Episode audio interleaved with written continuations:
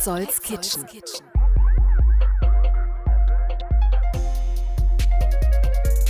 Willkommen in Petzolds Kitchen, Folge 34. Ein doppelter Besuch im jüdisch-kulinarischen Leben Berlins steht heute an. Aber nicht einmal mehr die Küche der Levante ist jetzt Thema, sondern die Backwaren. Im Beste Begel an der Potsdamer Straße und in der Bäckerei Babka und Kranz. Und ich sitze ein zweites Mal mit Stefan Eckert von den Gebrüder Eckert zusammen und kläre wichtige Begriffe und Utensilien für die Küche. Davor zwei Meldungen aus Berlins kulinarischer Welt. Der Mai ist gekommen und nicht nur die Bäume schlagen da bekanntlich aus, sondern der Bite Club kehrt zurück.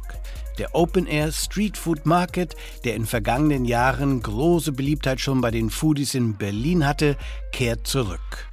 Bite Club, Open Air und draußen am Badeschiff in Treptow, klar mit Foodtrucks, aber auch DJs und Live-Musik, beginnt am Freitag, 19. Mai um 17 Uhr. Dann gehört es bei den Berliner Restaurants schon zum guten Ton, sich internationale Kochgäste einzuladen. Immer mal wieder im Restaurant King am Prenzlauer Berg und auch Billy Wagner und das Nobelhart und Schmutzig in Mitte laden wieder einen internationalen Spitzenkoch ein. Am 19.05. Ähm, haben wir einen Belgier, Kobe Desmaro, der jetzt gerade nach Sizilien ge gewandert ist oder ausgewandert ist, äh, hier im Restaurant. Ähm, das ist im Prinzip jemand, der diese Regionalbewegung und regionales Kochen schon vor 15 Jahren 20 Jahren auf dem Schirm hatte. Der hat ganz, ganz früh äh, ein Restaurant übernommen. Das heißt, das hieß In the Wolf, war auch mal bestes Restaurant Europas auf dieser OED-Liste. Hat dann ein zweites Restaurant aufgemacht, Chambre Separé. Ähm, hat dann nur mit Feuer gekocht und ist jetzt nach Sizilien ausgewandert und ähm, macht im Prinzip das, was er in Belgien gemacht hat, in Sizilien. Aber natürlich total spannend, wenn jemand ähm, nicht diesen riesen Rucksack italienischer Kultur auf dem Rücken hat, sondern eigentlich auch ganz frei aufkochen kann. Zwei Seatings am 19. Mai im Nobelhart und Schmutzig, wenn Micha Schäfer vom Nobelhart und Schmutzig und Kobe Desramol zusammen kochen. Hat seinen Preis 230 Euro für Foodies mit gut gefülltem Portemonnaie. Und damit auf in die Küche von Stefan Eggert. Zwölf Minuten Grundlagen der Profiküche mit wichtigen Utensilien und einem berühmten Namen, den bringen wir gleich am Anfang ins Gespräch. So, wir treffen uns einmal mehr. Grundwissen Küche und dazu gehören auch große Namen. Das letzte Mal haben wir, glaube ich, gesprochen über Paul Bocuse und Alain Ducasse und was diese Namen bedeuten oder heute nicht mehr bedeuten. Einer, der wirklich die Küche geprägt hat, der kommt natürlich auch aus dem Französischen, Georges Auguste Escoffier. Also Escoffier ähm, gilt als der Koch der Köche und hat die Haute Cuisine, die vor der Noël Cuisine im Prinzip kam, äh, stark beeinflusst. Das heißt, die ganze französische Küche mit ihren drei Geheimnissen, Butter, Butter, Butter, sowas geht auf Escoffier zurück. Ist auf, auf, auf seinen Schultern entstanden, ganz genau. Als ich zum ersten Mal von Escoffier hörte, ähm, 19., ähm, anfängliches 20. Jahrhundert, hörte ich, dass er der Erste war, der als Küchenchef die Küche verlassen hat und in den Gastraum ist, mit den Leuten zu sprechen. Das gab es davor nicht. Die sogenannte Gockelrunde. Ja, die Gockelrunde. Die sogenannte Gockelrunde. Das ist möglich, das weiß ich nicht. Wie stehst du zur Gockelrunde? Ähm, haben wir genauso gemacht. Als wir noch im Restaurantbereich tätig waren, äh, gehört dann auch ab einem gewissen Standard, finde ich, dazu. Ich weiß nicht, ob das heute noch so ist. Es war auf jeden Fall mal so. Äh, und auch unsere Gäste haben das auch einfach ein Stück weit erwartet, bin ich der Meinung. Und das ist, das macht man dann, auch wenn die Laune gerade nicht so gut ist. Und dann, danach hat man dann aber meist wieder gute Laune als, als Küchenchef. Ja? Gehen wir zurück in die Küche. Ein Instrument, was ich gelernt habe, mir dann auch sofort einmal selber gekauft habe und dann auch oft verschenkt haben, die Leute. Aber wenn sie die äh, langstielige Pinzette bekommen, Oh ja. ändert sich das Kochen, ja? Richtig. Das kann ich mich noch gut dran erinnern. Als die Einzug hielt in, ähm, in unsere Küchen, das war neu und ja, also funktioniert halt für alles, die langstielige Pinzette. In klein, in groß, in verschiedenen Größen in der Sterneküche. Jeder kennt die Bilder, ist im kleinen Format. Jedes Kräuterblatt muss mit Pinzette angefasst werden. Also ist nicht mehr wegzudenken, seit sie da ist. Ich habe aber auch Köche gesehen, die den Kochlöffel wirklich ersetzen durch die Pinzette. Also an der Pfanne wirklich damit arbeiten, wenn zum Beispiel ein Fleisch, ein Fisch mal kurz hochkantig auch angebraten Genau. werden muss. Ne? Ja, ja, ganz genau. Also unentbehrliches äh, Gerät. Ist nicht mehr wegzudenken, seit Ja, sie da ja. ist. Ist wirklich so. Nicht mehr wegzudenken. Ein Gerät, was, glaube ich, äh, war entweder nur für die Hausfrauen und ging dann in die Profiküche oder umgekehrt der Thermomix. Ist konzipiert eigentlich für die Hausfrau. Ist eigentlich ist nach wie vor ein Endverbrauchergerät. Deswegen die kleine Abmessung. Nennen wir mal die Firma. Vorwerk hatten eigentlich nur die Staubsauger, aber links Genau. auf der Überholspur auf der Autobahn ist der Thermomix vorbeigezogen, weil der kann irgendwie Obwohl es den auch schon ewig gibt. Also ich glaube, wir haben vor 40 Jahren oder was den ersten komm. Thermomix. Der war noch orange und hatte noch eine, ande- etwas andere Form. Das hat aber der, pff, das hat Profiküchenwelt nicht im geringsten interessiert damals. Das war erst ab der Serie, ich weiß es jetzt gerade gar nicht, 81, 60 oder was, ich weiß ich nicht genau. Also das Vorläufermodell von dem jetzigen aktuellen Thermomix, der hielt dann Einzug auch in den Profiküchen. So war das auch bei uns damals. Wir hatten dann damals, weil uns die Kanne halt zu klein war, mit zwei Litern Füllmenge und wir dachten uns, okay, was soll das? Wir hatten dann also drei genommen einfach und die standen dann zu dritt am Pass und haben ganz zu Anfang, als wir anfingen, waren mein Bruder und ich halt alleine. Ähm, wir, haben, wir haben gestartet in einem kleinen Restaurant, sind wir gestartet ähm, und wir waren tagsüber halt komplett alleine. Wir hatten abends im Service ein bisschen Hilfe, ich in der Küche für ein paar Stunden und mein Bruder draußen im Service für ein paar Stunden. Aber tagsüber musste alles alleine laufen und die Thermomixe, ganz ehrlich, die haben mir eine Küchenhilfe ersetzt. Na, weil die einfach kochen und rühren gleichzeitig. Ja? Ich muss nicht daneben stehen, nichts brennt an. Also wie gesagt, Temperatur auf Grad genau, ne? so ziemlich Ja. zumindest. Ja, ich, ja. Und dann wichtig für euch Profiköche, du kannst damit ab du bekommst eine klare Brühe. Wie ist das? Na, also er kriegt zumindest alles ziemlich glatt, was ich mixe, obwohl der Thermomix mit relativ stumpfen Messern arbeitet, aber dafür mit einer sehr, sehr hohen Geschwindigkeit. Das heißt, nennen wir jetzt also eine klassische Samtsuppe, ja, eine Karottensamtsuppe oder, oder nehmen wir eine Paprikasamtsuppe, die du im normalen Mixer früher, den hast du die geblendet, nach dem Kochen und dann meist nochmal durch Sieb wegen den Häuten. Im Thermomix theoretisch brauchst du den eben nicht mehr abseihen, weil der den so glatt kriegt, dass du von der Haut überhaupt nichts mehr mitbekommst. Nächstes Gerät, PacoJet. PacoJet, ja, großartiges Gerät. Von einem Spanier erfunden, ist immer noch, heute noch nach, keine Ahnung, 15 Jahren oder länger so teuer wie am ersten Tag. Das ist wirklich Wahnsinn. Ein PacoJet ähm, ist aber auch unerreicht. Im Prinzip ist das auch ein Mixer, der mit, auch mit stumpfen Messern arbeitet, aber mit sehr hoher Geschwindigkeit. Und der Clou ist aber, dass der klein mixt, was gefroren ist. Das heißt, es gibt, wenn man ein PacoJet hat, hat man auch viele kleine Plastikbecher dazu, äh, beziehungsweise Edelstahlbecher in einem Plastikgehäuse dann später. Das heißt, alles, was ich mixen will, ob das eine Fleischfarce ist, ob das eine Gemüsematte ist, ob das ein Eis ist, ein Sorbet, spielt alles überhaupt gar keine Rolle. Alles kommt dort rein mit sämtlichen Zutaten, mit Gewürzen. Also beispielsweise eine Geflügelfarce, ja. Mein Geflügelfleisch geht da rein, ein paar Schalotten gehen da rein, die Sahne wird reingekippt, die Gewürze gehen rein, dann wird das Ganze eingefroren und im gefrorenen Zustand macht der PacoJet das zu einer feinen, homogenen Masse. Thermomix ist ja auch für zu Hause konzipiert und äh, ist Erwägungssache, kostet ja ein bisschen, ne? einen guten Tausender. Braucht man PacoJet im Haushalt? Also der PacoJet ist ganz klar ein Profigerät. Das muss man schon mal sagen, im Gegensatz zum ähm, Thermomix. Und das kann, also brauchen tut man den nicht zu Hause. Nee. Ich kenne einige, die den auch privat zu Hause haben und nutzen, aber das sind halt auch, na nennen wir sie Foodies, ja. Ja, Also, aber mit brauchen tut man das nicht. Und, und auch den Thermomix braucht man nicht. Aber der macht vieles einfacher. Um darauf ganz kurz zurückzukommen, mir hat der Thermomix viel, sehr, sehr viel geholfen, als meine beiden Kinder neu geboren waren. Also meine beiden Kinder haben nie eingekauft Gläschenessen bekommen. Wenn ich morgens aufgestanden bin, der Thermomix, einer unserer Thermomixer stand dann eben bei, bei mir zu Hause in der Küche. Momentan gibt es jetzt wieder keinen mehr. Ich brauche keinen Thermomix zu Hause, aber in der Zeit hatte ich eben einen. Ich bin morgens, bevor ich in die Dusche bin, habe ich den Kram in den Thermomix, habe den angestellt, bin duschen gegangen. Nach 20 Minuten war das Kinderessen halt fertig. Das ist schon großartig. Ja. Ein Küchengerät, was man für 50 Cent bis 1 Euro bekommt, was auch komplett unterschätzt ist, Dada, der Schlesinger. Der Schlesinger. Ähm, und jetzt meinst du bestimmt noch einen Schlesinger, wie wir ihn früher kannten, die Karte? Ja, Die Plastikkarte gibt's ja heute kaum noch, ehrlicherweise. Also ich musste suchen, um welche zu bekommen. Wir, wir genau. Es ist- es- sprechen von einer... Teigschaber. Ja, ein Einer- Teigschaber. Einer, Plastikkarte im Prinzip doppelt so oder dreimal so groß, meistens ungefähr wie eine, wie eine T- Telefonkarte haben wir früher, Ja. also wie eine Mhm. Kreditkarte, ja. Ja. Und manchmal abgerundet, manchmal mit einer, äh, manchmal auch einfach rechteckig und wird einfach genommen, ja, um. Wir in der Küche haben das früher für alles benutzt. Weil, als ich in der Lehre war, war das tatsächlich Pflicht. Jeder musste so einen Schlesinger, die waren meistens rot, oben in der, in der Hemdtasche bei sich tragen, weil eben ja zum Glattziehen von allen möglichen Massen, aber auch einfach um Schneidereste vom Brett aufzunehmen und zu entsorgen oder ach was weiß ich, man hat den zur Hilfe für alles genommen. Heute gilt als Schlesinger auch diese Silikon Teigschaber an einem Holzstab, Ah, ne? okay. was die Amis Ah, als ja. Spatula kennen, also als Spachtel mehr oder Ja, minder. ja. Das wird auch heute als Schlesinger verkauft, aber eigentlich ist der Schlesinger eine Plastikkarte. Doch schon. Touchant ist der, ist der Anfasser. Das heißt, diese blauen Hand, diese vermeintlichen blauen Handtücher, die man bei Köchen immer sieht. Aber das sind eben keine Handtücher, das sind Anfasser. Der Touchant, die, die, die, die nutzen wir, um eben heiße Pfannentöpfe oder eben Bleche aus dem Ofen. Die nimmst du nicht, um das Geschirr zu drücken. Auf gar keinen Fall. Okay. Auf gar keinen. Da sind wir ja schon fast in der Kleidung. Und das war ja auch der Escoffier, der darauf bestand, dass alle eine gleiche Kleidung tragen. Die Hüte, wie heißt der, der Hut? Der hat auch so einen Namen. Toc im Französischen. Sagt heute keiner, heute sagen alle Kochhut. Aber auch da hat er drauf äh, bestanden. Sinnvoll, oder? Das bringt eine Identity, das äh, bringt zum einen, ist das natürlich ein Marketing-Tool für uns auf, ähm, auf den Veranstaltungen vor dem Gast. Er bringt auch was fürs Team mit sich. Das äh, bringt auch ein Zusammengehörigkeitsgefühl. Natürlich, wenn wir alle die gleiche Uniform tragen, ich denke, das kann jeder bestätigen, der eine wie auch immer geartete Uniform zusammen mit seinem Team äh, trägt, der kann das bestätigen, denke ich. Das, ähm, das macht auch was psychologisch.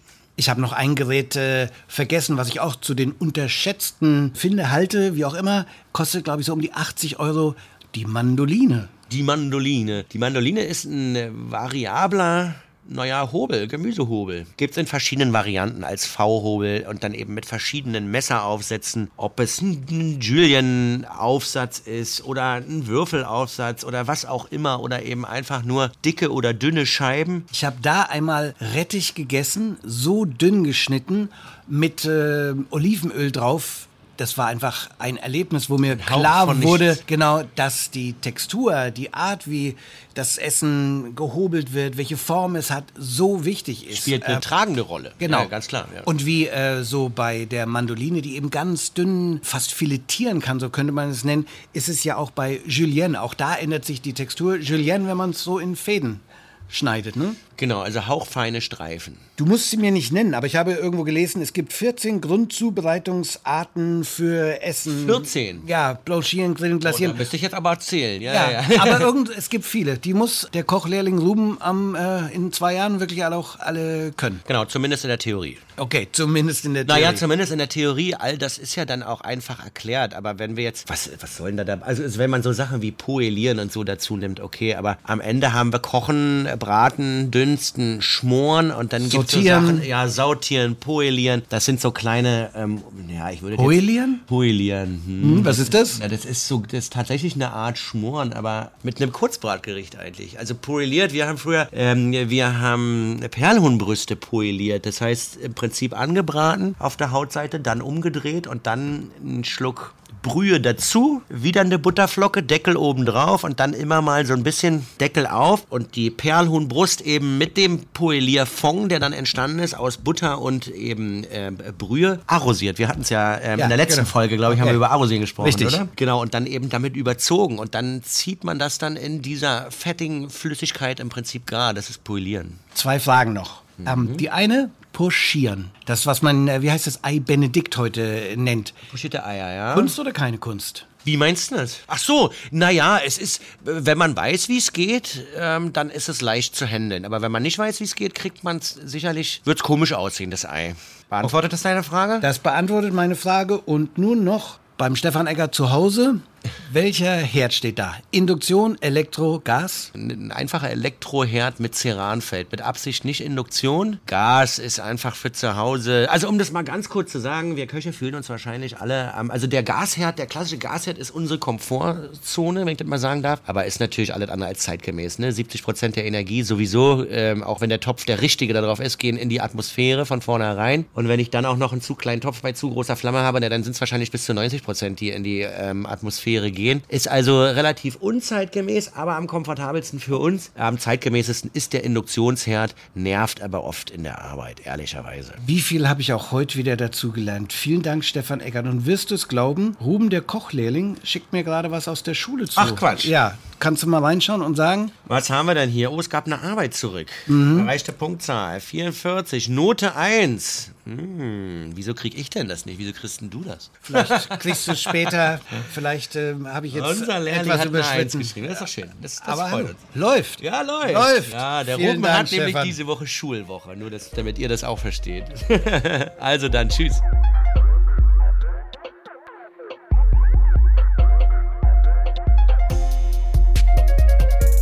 Gute Nachricht vom Kochlehrling also, gute Noten in der Schule, freut Stefan Eggert, seinen Lehrherrn natürlich besonders.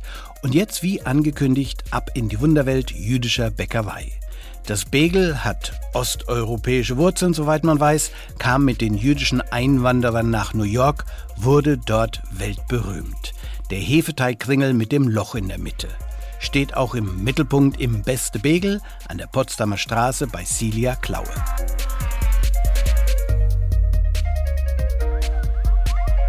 Celia, im Best äh, Bagel, seit wann gibt es das? Oh, wir haben einfach im November mit einem Soft Opening unsere Pforten eröffnet, nachdem wir hier vier Monate Baustelle hatten. Da waren auch die Türen noch nicht fertig und so, aber unser Produkt war fertig und unser Team war eingespielt und wir haben gesagt, komm, wir machen jetzt auf.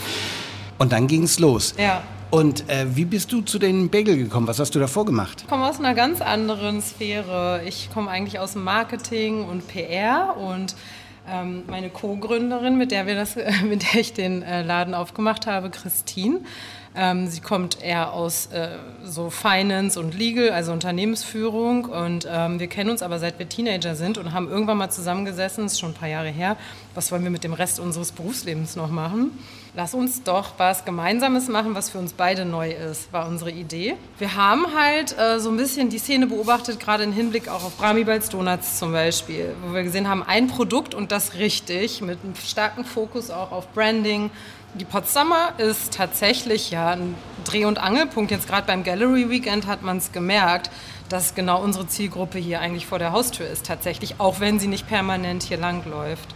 Warum das Bagel? Genau, also wie ich schon sagte, wir haben ja die Idee gehabt, was Neues auf die Beine zu stellen. Ich habe äh, mitunter mal ein Semester in New York studiert und da habe ich den Bagel überhaupt erst kennengelernt als Produkt, weil und hier ist kennen und ja, lieben gelernt. Ja, und lieben gelernt. Also Was ist das Tolle an einem Bagel? Ich bin Teil deiner Begeisterung auch, Mhm. aber wie würdest du den, den Bagel als Object of Desire beschreiben? Also für mich war es tatsächlich so, weil ich immer, ich bin nicht so ein Typ, der immer alles sofort auf einmal auf isst. Und ich habe auf dem Weg nach Hause in New York nachts, so wie man sich hier so einen Döner holt, halt, mir einen Cream Cheese Bagel einfach auf die Hand geholt. Der war getoastet, in der Mitte durchgeschnitten und das fand ich gerade gut, so dieses Konzept. Ich konnte schon mal einen Teil davon essen, den Rest habe ich erstmal so noch in der Tasche gehabt oder zu Hause gehabt. Und am nächsten Morgen war der Teig aber immer noch chewy. Und das ist schon ein Unterschied zu einem deutschen normalen Brötchen oder einer Schrippe. Oder was hast du gerade gesagt? Kebab und Döner, die willst du am nächsten Tag nicht essen, die willst du schon nach zwei Stunden nicht mehr Genau, essen. Das ist einfach ja. für jetzt. Bagel geht ne? immer. Der geht morgens, mittags, abends. Auch ein Vorteil zum Donut zum Beispiel, es sei denn, man mag nur süß. Mhm. Aber ein Bagel kann man zum Frühstück essen, äh, kann man zum Lunch genießen und Pastrami gehen Abend Ja. mit einem Bier.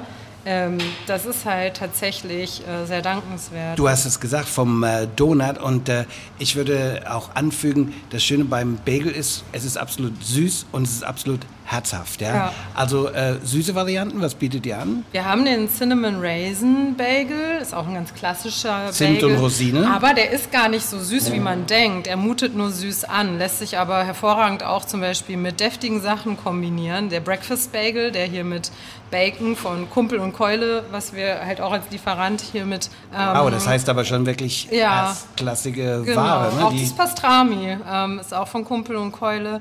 Es war uns wichtig, dass wir so, äh, was unser Kernprodukt kenn, äh, betrifft, die Lieferanten auch bewusst sourcen. Und ähm, genau, in Verbindung mit Zimtrosine eignen sich auch deftige Sachen. Wir kreieren aber auch immer weiter. Unsere Cream Cheeses zum Beispiel, jetzt haben wir den Brioche-Bagel zu Ostern gelauncht. Mhm. Das ist der einzige nicht vegane Bagel, weil da auch Ei mit drin ist. Der hat sich aber so großer Beliebtheit erfreut, dass wir den jetzt im Sortiment behalten haben. Und das ist auch ein süßer Bagel. Wenn man auf das Sortiment schaut, wir äh, gucken da rein in, in äh, den Laden, in die äh, Theke. Und dahinter, soweit ich mich erinnern kann, das ist auch ein bisschen New York-Style. Ne? Das sind diese Genau. Metallkästen, so durchsiebt. Und dann gibt es immer die verschiedenen Bagel. Dann, dann ähm, so ein bisschen Modulsystem. Ich nehme das Bagel und den äh, Genau, drauf. vor ne? allem, die kommen ja immer frisch aus der Backstube, die direkt dahinter ist. Und es kann auch mal sein, dass mal für 20 Minuten der Sesambagel jetzt gerade ausverkauft ist. Dann hat man das für den Kunden aber direkt auch sichtbar im Sichtfeld, äh, dass er sich auch schnell äh, für eine Alternative entscheiden kann. Und äh, genau, das ist halt so unser Konzept, dass die Bäcker halt auch mit Teil des Prozesses sind für den Endverbraucher oder die Endverbraucherin und das alles eins ist. Das ist uns auch wichtig, so als Marke generell, dass wir sagen, wir sind so eine Community-Marke, um halt auch zu sehen, dass, wie gesagt, die Lieferanten, die Leute, mit denen wir arbeiten, die Möbel zum Beispiel, die hier sind, das sind unsere Nachbarn mit Muto, mit dem Showroom, Ja, dass ja. das alles auch wirklich so eine persönliche Verbindungsebene hat. Die Klassiker sind im Angebot, oder? Klassiker für mich Cream Plain. Cheese. Ach so, die Belage. Salmon, ja, die, die Ja. Belage, Belege, Beläge, Belage. da haben ja. wir lange drüber diskutiert. Ja, ja, wirklich?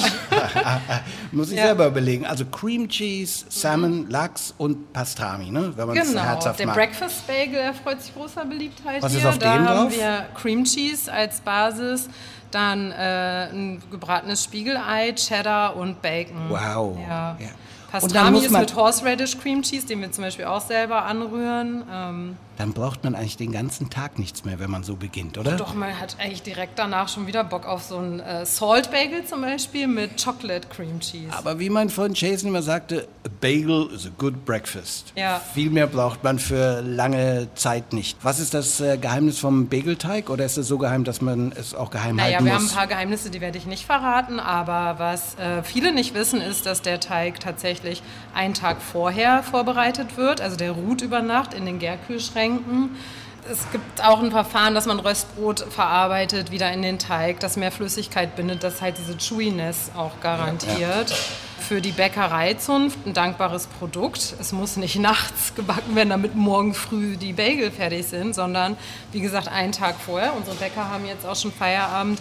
Und es wird der Teig wird gesiedet, bevor er in den Ofen kommt, in einem Siedekessel. Wie kommt eigentlich die Donutfrage? Das Loch in das Bagel? Warum ist Ja, es da da? gibt es ja verschiedene Geschichten. Also da der Bagel ja ein Gebäck ist, was aus der jüdischen Tradition kommt, hieß es, dass man früher am Sonntag nichts ne, anfassen durfte und die dann auf Löchern, äh, nicht mit den Löchern auf so Holzstäben transportiert worden sind. Dann gibt es aber auch eine Legende, dass er einfach dadurch leichter in diesen Siedetopf zu verarbeiten ist und leichter auch wieder rauszuholen ist, was was ganz Pragmatisches ist und jetzt weg von dem Religiösen. Am Ende sieht er doch auch süß aus, so muss man doch einfach sagen. Das stimmt. Ja, Vielen Dank, Silja. gerne.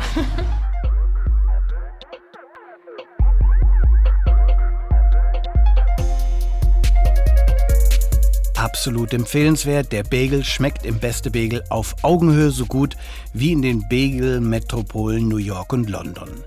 Dann habe ich die jüdische Bäckerei Babka und Kranz in Friedenau entdeckt.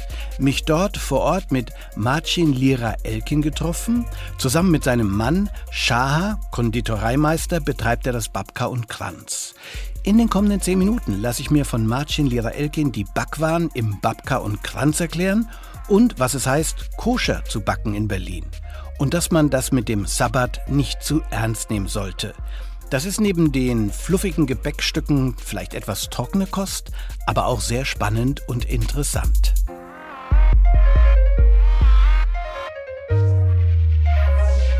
Ihr Mann ist dann der. Konditormeister, der da Richtig, hinten auch äh, wuselt. Das heißt, der ist für die ganzen Inhalte im wahrsten Sinne verantwortlich. Versuch mal zu erklären. Er hat, als er nach Deutschland gekommen ist, Aus Israel? aus Israel nach Deutschland gekommen ist, ähm, seine Familie kommt, die Familie der Mama kommt ursprünglich aus dem Jemen, aus der Stadt Sanaa. Die sind äh, nach Israel mit der großen Auswanderungswelle ähm, umgezogen und die Familie seines Vaters ähm, sind, ähm, ist eine jüdische Familie aus Vilnius. Dort haben sich die Eltern kennengelernt und Schacher ist 2000, ich glaube, sieben zuerst nach Frankreich gezogen, nach Marseille, hat für die israelische Botschaft gearbeitet, hier in Berlin auch. Und als der Vertrag ausgelaufen ist, da hatten wir uns gerade auch kennengelernt, hat er lange überlegt, was er machen will. Und letztendlich, weil er immer gerne gebacken hatte, hat er hier diese Ausbildung gemacht. Ursprünglich auch in Friedenau in einer schwäbischen Bäckerei und ähm, hat dort sehr vieles gelernt. Und gleich, weil alles gut gepasst hat, hat er gleich hinterher den äh, Meister gemacht. Dann kam Corona dazwischen. Wir haben ein bisschen lange gesucht, bis wir ein Objekt gefunden haben hier in Friedenau. Und im November äh, letzten Jahres haben wir aufgemacht. Er entwickelt die Produkte, ich probiere und dann geht der Daumen hoch oder runter und dann passen wir das vielleicht noch an das Produkt. Dafür haben sie sich noch ziemlich schlank gehalten. Ja. Das heißt, sie machen anscheinend auch ein bisschen Sport an der Seite, weil hier gibt es wirklich leckere äh, Sachen. Seit wann gibt es denn das Babka und äh, Kranz und wie sind sie im Kiez angenommen Ja. worden? Wir sind hier in Friedenau, Nähe Feuerbachstraße. Ich muss zwei Sachen dazu sagen. Also, wir arbeiten vorwiegend mit Biorohstoffen und wir arbeiten gar nicht mit weißem Industriezucker. Das heißt, wir haben fast ausschließlich oder nur Rohrzucker und viele Produkte werden auch gar nicht nachgesüßt, sondern wir arbeiten mit der natürlichen Süße äh, der Rohstoffe, also zum Beispiel Dattelsirup. Deswegen kann ich die Sachen essen und nehme nicht zu. Wunderbar, haben wir das auch erklärt und geklärt. Ich kenne natürlich ja. in Berlin viel von der Küche der Levante und weiß, ja. dass die Süßigkeiten da auch wichtig sind. Ja. Es ist ja einmal die israelisch-jüdische Küche, auch die arabische, die da zusammenkommt. Was sind die äh, Sachen, die hier im Babka und Kranz angeboten werden? Ähm, wir haben versucht, so eine Fusion daraus zu machen. Deswegen auch der Name Babka und Kranz. Babka und Kranz ist im Grunde ein und dasselbe Gebäck. Das, äh, die Babka kommt aus Osteuropa, ist ein geflochtenes längliches ähm, Hefeteilchen und Kranz ist genau das gleiche, was deutsche Juden nach Israel mitgebracht haben, ganz prominent rund um Jerusalem. Ähm, ist ein bisschen schwerer vom Teig her als bei uns.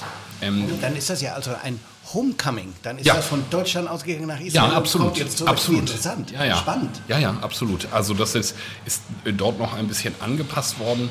Das heißt, es gibt mehr so bisschen weihnachtliche Gewürze, würde ich das beschreiben. Und wie gesagt, der Teig ist etwas schwerer. Ist ein typisches Gebäck für Schabbat. Also am Freitag wird es zubereitet, sodass es bis nach Samstag, nach Sonnenuntergang gegessen werden kann und frisch bleibt.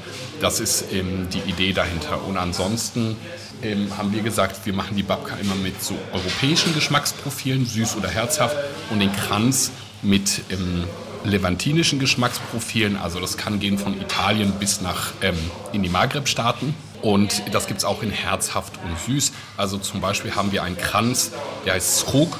Sruk ist eine jemenitisch-jüdische Gewürzpaste, die eigentlich sehr, sehr scharf ist. Wir haben ein bisschen die Schärfe rausgenommen nach einem Rezept von äh, Shachas Oma und das in dem Kranz verarbeitet, das kommt bei uns sehr gut an, ist ein veganes Produkt, was sie gar nicht schmecken. Also ich bin vorurteilsbelastet, was vegane Produkte angeht, aber das ist wirklich ähm, so, dass sie nicht schmecken, dass es vegan ist. Hat die Oma schon mal äh, versuchen dürfen, was der Enkel backt? Nein, weil die Oma Israel noch nie verlassen hat.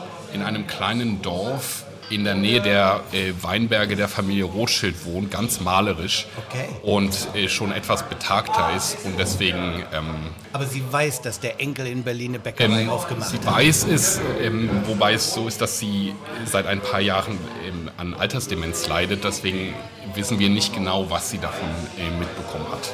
Wie wichtig ist denn der koschere Aspekt bei den Waren, die Sie hier anbieten im Babka und Kranz? Das ist eine interessante Frage. Und weil Sie jetzt in einem jüdischen Betrieb sind, stelle ich die Frage zurück.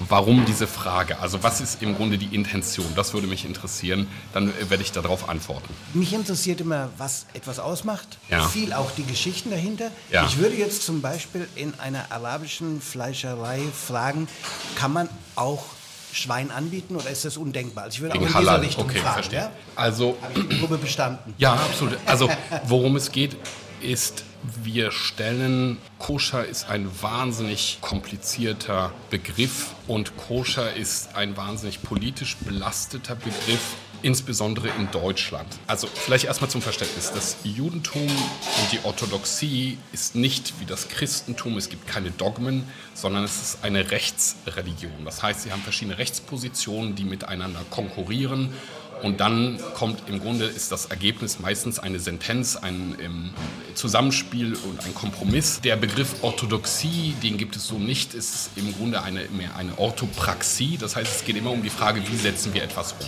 Und jetzt wird die Frage, was ist koscher in Italien, in Rom, anders beantwortet als beispielsweise in einer ultraorthodoxen Gemeinde in Jerusalem. Also zu koscher gehört das Trennen von Milch und Fleisch das Verarbeiten von geschächtetem Fleisch, also unter spezieller Aufsicht. Und was ganz eigentlich der wichtigste Aspekt ist und was immer dabei untergeht, viel wichtiger als Milch und Fleisch zu trennen, ist das sogenannte Bidikat Tolaim, das heißt das Suchen nach Ungeziefer.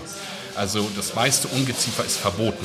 Das sind die geschriebenen Regeln oder die mündlich überlieferten Regeln. Und dann gibt es im Judentum eine Besonderheit. Und zwar ist es, dass Tradition das Gesetz brechen kann. Ich gebe ein Beispiel. Grundsätzlich ist das Essen von, von Ungeziefer, also zum Beispiel Insekten, verboten, weil sie nicht koscher sind.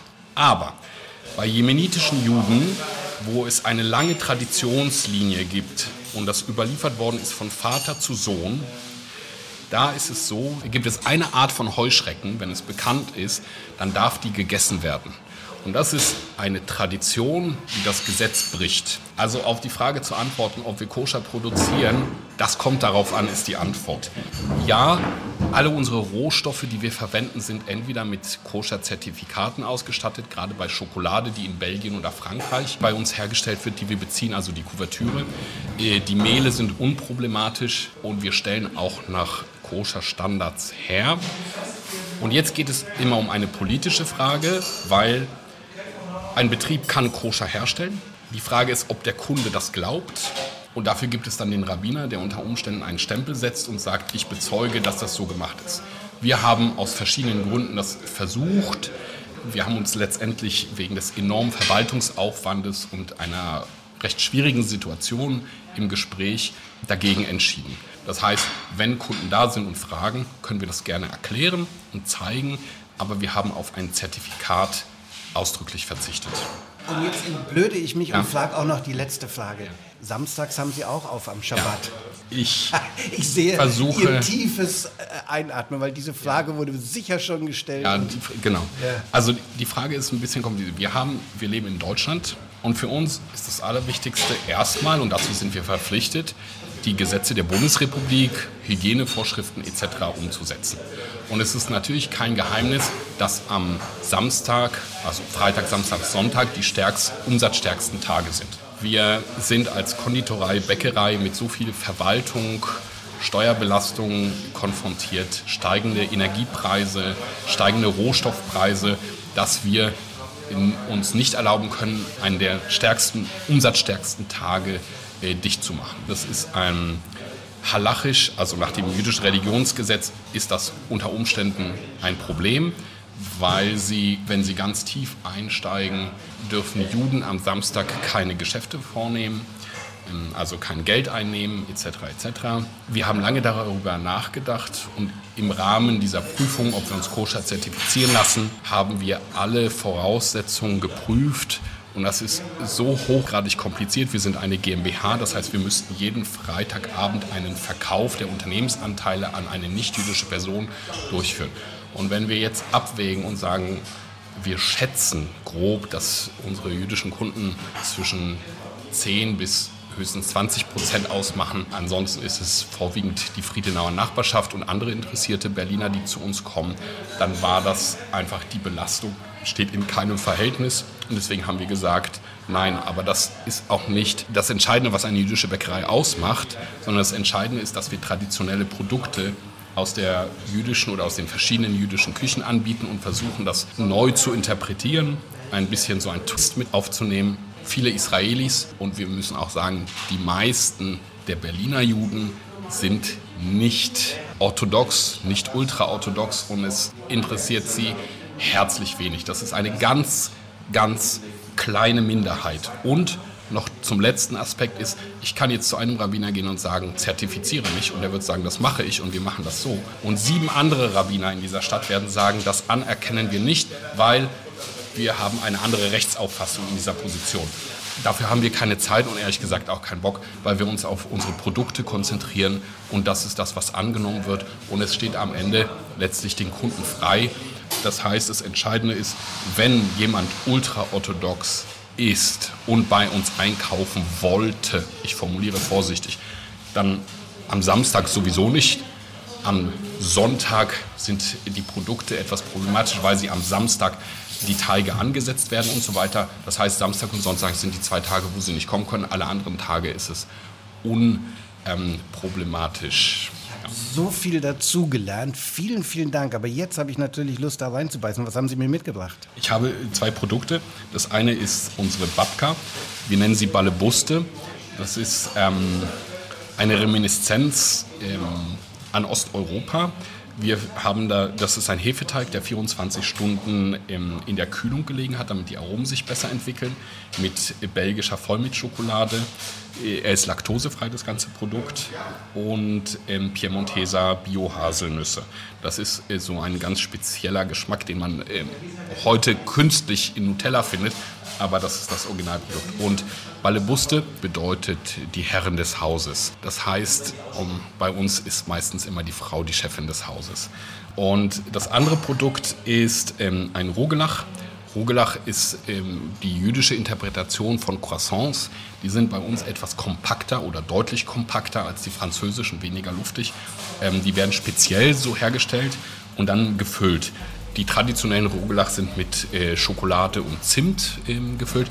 Wir haben etwas anderes gemacht. Wir haben äh, Bronte-Pistazien, also das sind sizilianische Pistazien aus dem Dorf Bronte äh, mit äh, weißer äh, Bio-Schokolade das damit äh, befüllt. Es hat ein ganz spezielles Aroma, das sind sehr intensive ähm, Pistazien. Vielen Dank, dann beiße ich da mal rein, oder? Wunderbar. Appetit. Ah. Oh. Mm.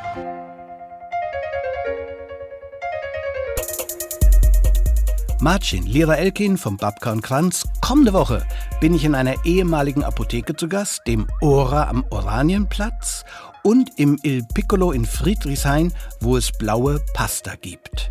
Danke fürs Zuhören. Gerne auf den Folgen-Button klicken, um die Abonnentenzahl zu erhöhen. Und ich sage ciao bis nächsten Freitag.